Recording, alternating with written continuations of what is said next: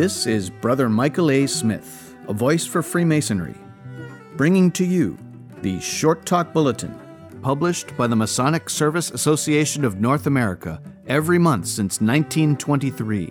This, the Short Talk Bulletin podcast, is produced in cooperation with the MSA and is made possible with the generous support of a grant from the Grand Lodge AF&AM of Minnesota.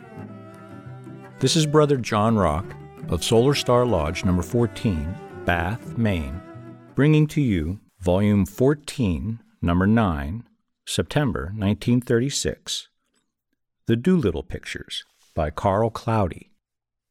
The pictures, which illustrate the emblems of the 3 degrees, either on a chart hung on the wall, supported on an easel, or by means of lantern slides and a projector, are practically universal in American Freemasonry.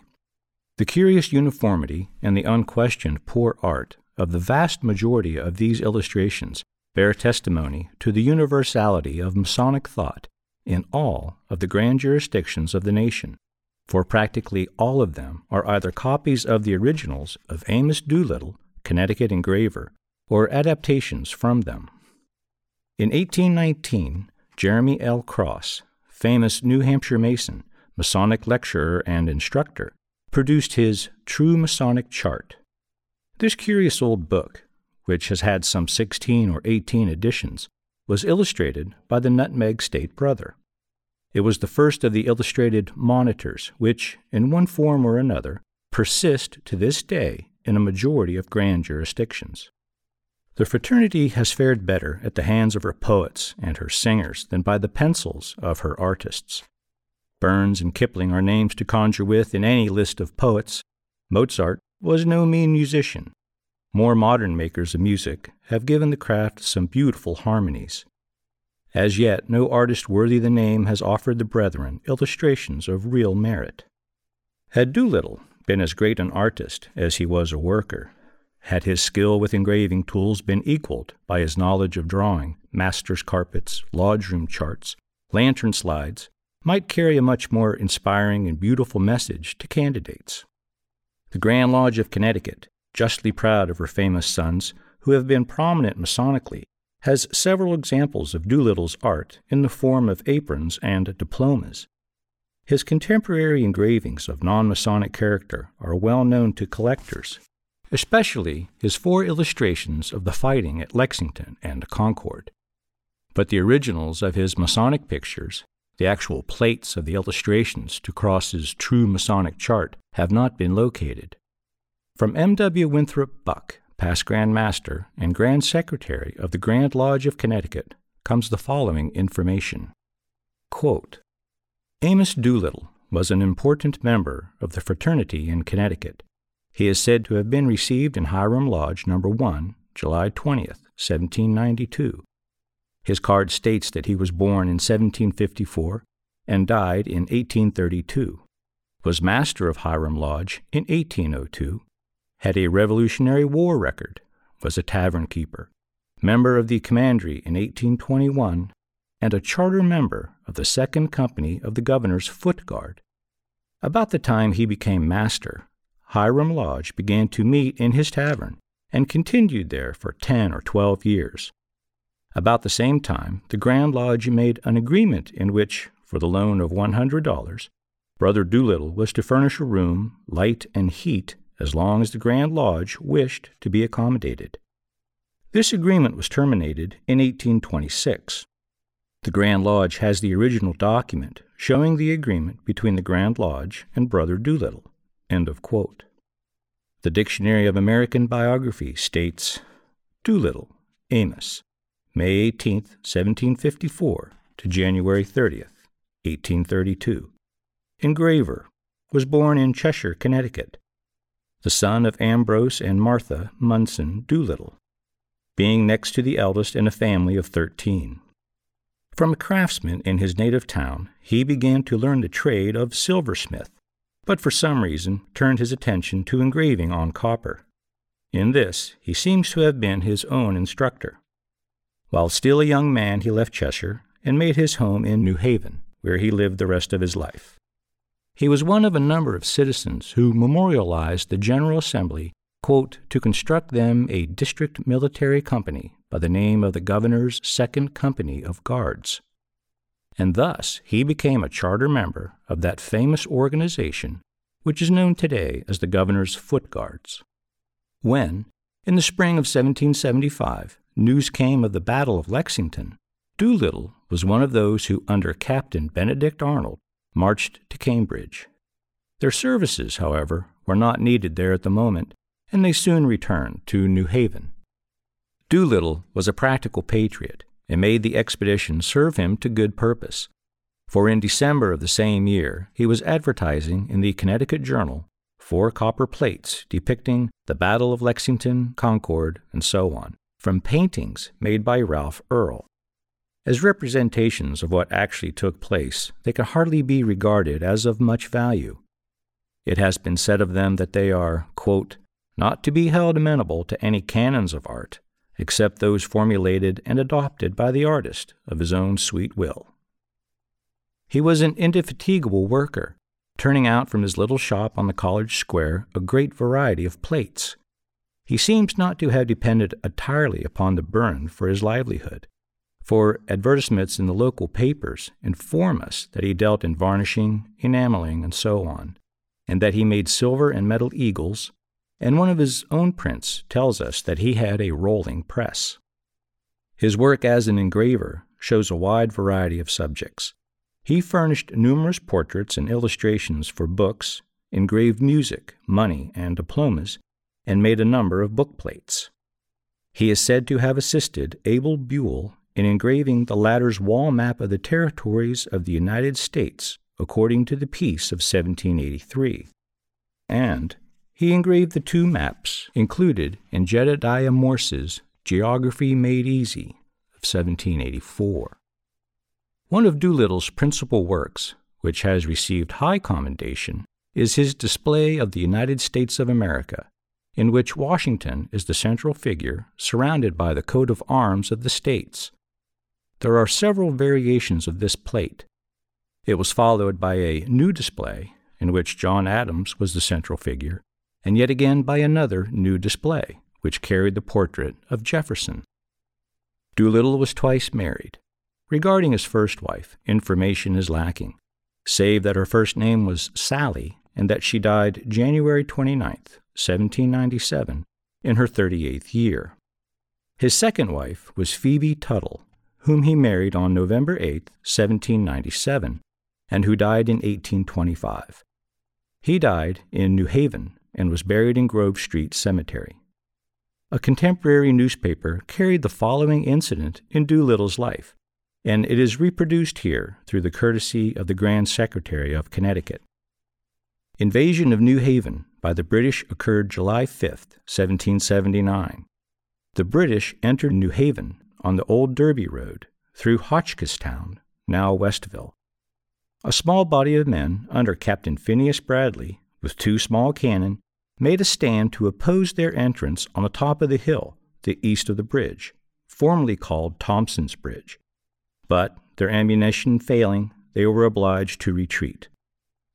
The embankments thrown up on this occasion were quite recently visible. The enemy then continued their course towards New Haven, and when at the west end of Chapel Street, placed a large field piece and fired it off down the street.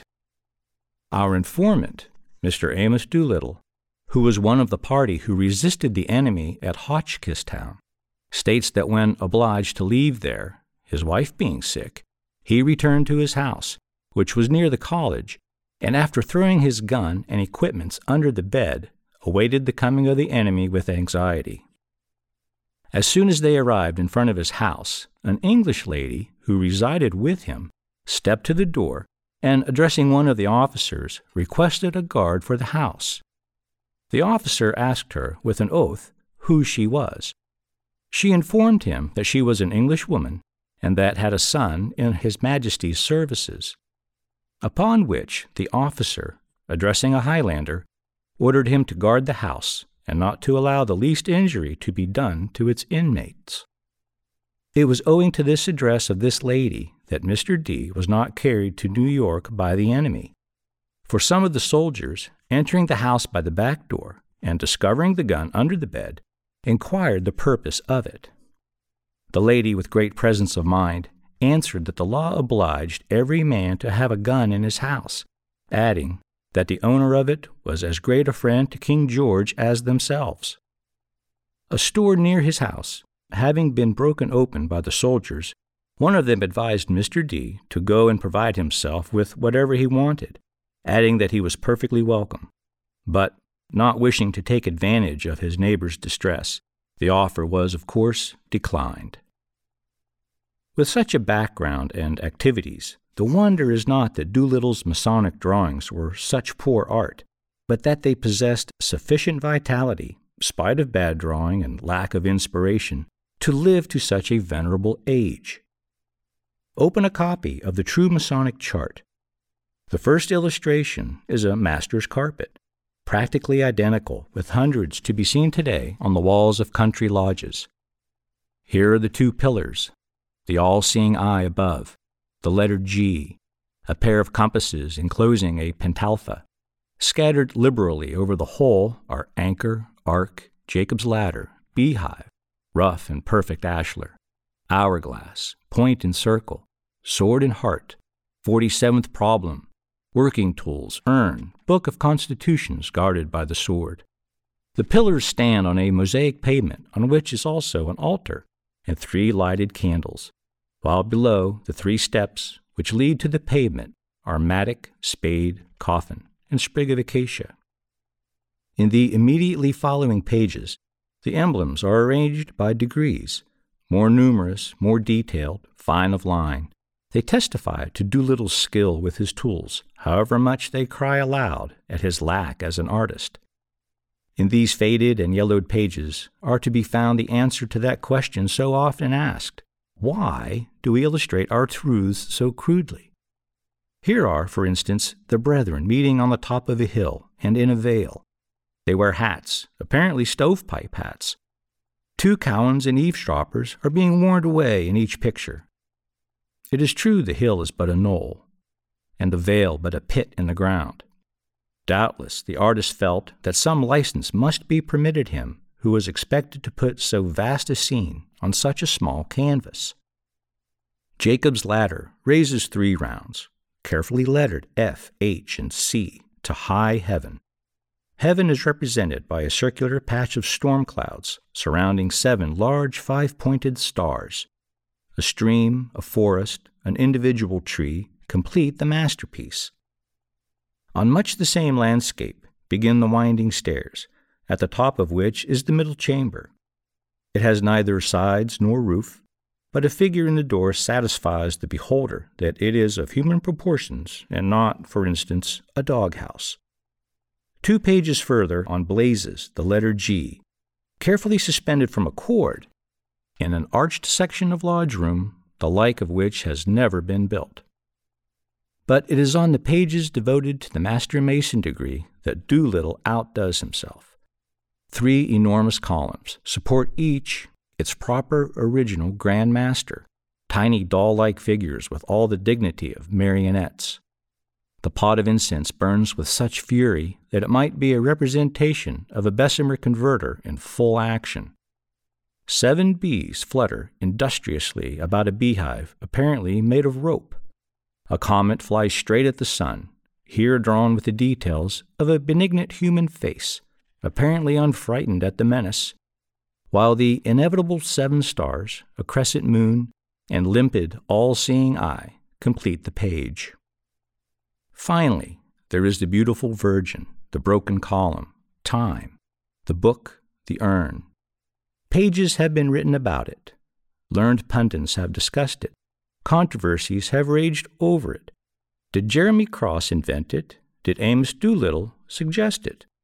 There is evidence both ways, preponderantly in favor of the fact that neither introduced the idea of the monument into Freemasonry, although some credit one or the other, or both, with the broken column. But of the merits of this matter, this bulletin is not concerned.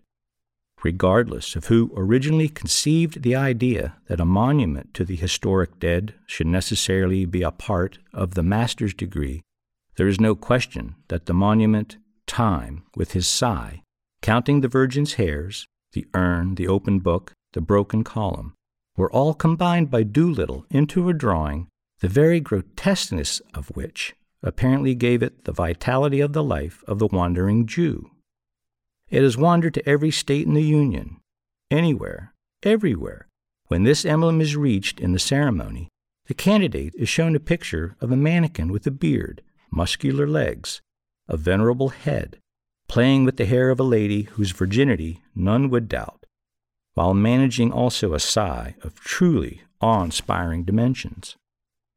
The drawing is vigorous, flat, formal, awkward. None may miss its meaning, as the artist inscribed on the open pages, amiable, distinguished, exemplary, to point his moral and adorn his tale. It is perhaps ungentle to make even gentle fun of a brother who worked in all seriousness, whose labors have lived through more than a century, who gave form, if not substance, to ideas not previously seen of Masons except in print. It is only by aid of humor that those who think the emblems and the truths of the sublime degree worthy of the highest and best which art might offer can tolerate Doolittle's uninspired drawings, even as any grammarian or rhetorician could improve the ritual by the elimination of awkward syntax, so could almost any art student vastly improve the modern children of these old pictures. Craftsmen who love the ritual as it is because it is old, and therefore sacred, would keep it as it is. Those who wish for finer delineation of the emblems would fight to the death to keep the ancient Doolittle pictures, perhaps because of, rather than in spite of, their imperfections. Of such venerations are Masons made. So may they ever be.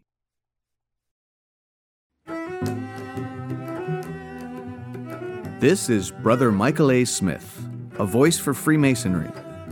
And this has been the Short Talk Bulletin Podcast, produced in cooperation with the Masonic Service Association of North America, for the purpose of providing a common stock of vetted Masonic information to all of the constituent lodges of all of the member jurisdictions, and is made possible through a generous grant from the Grand Lodge AF&AM of Minnesota, who have been engaging and inspiring good men who believe in a supreme being to live according to the Masonic tenets of brotherly love, relief, and truth since 1853.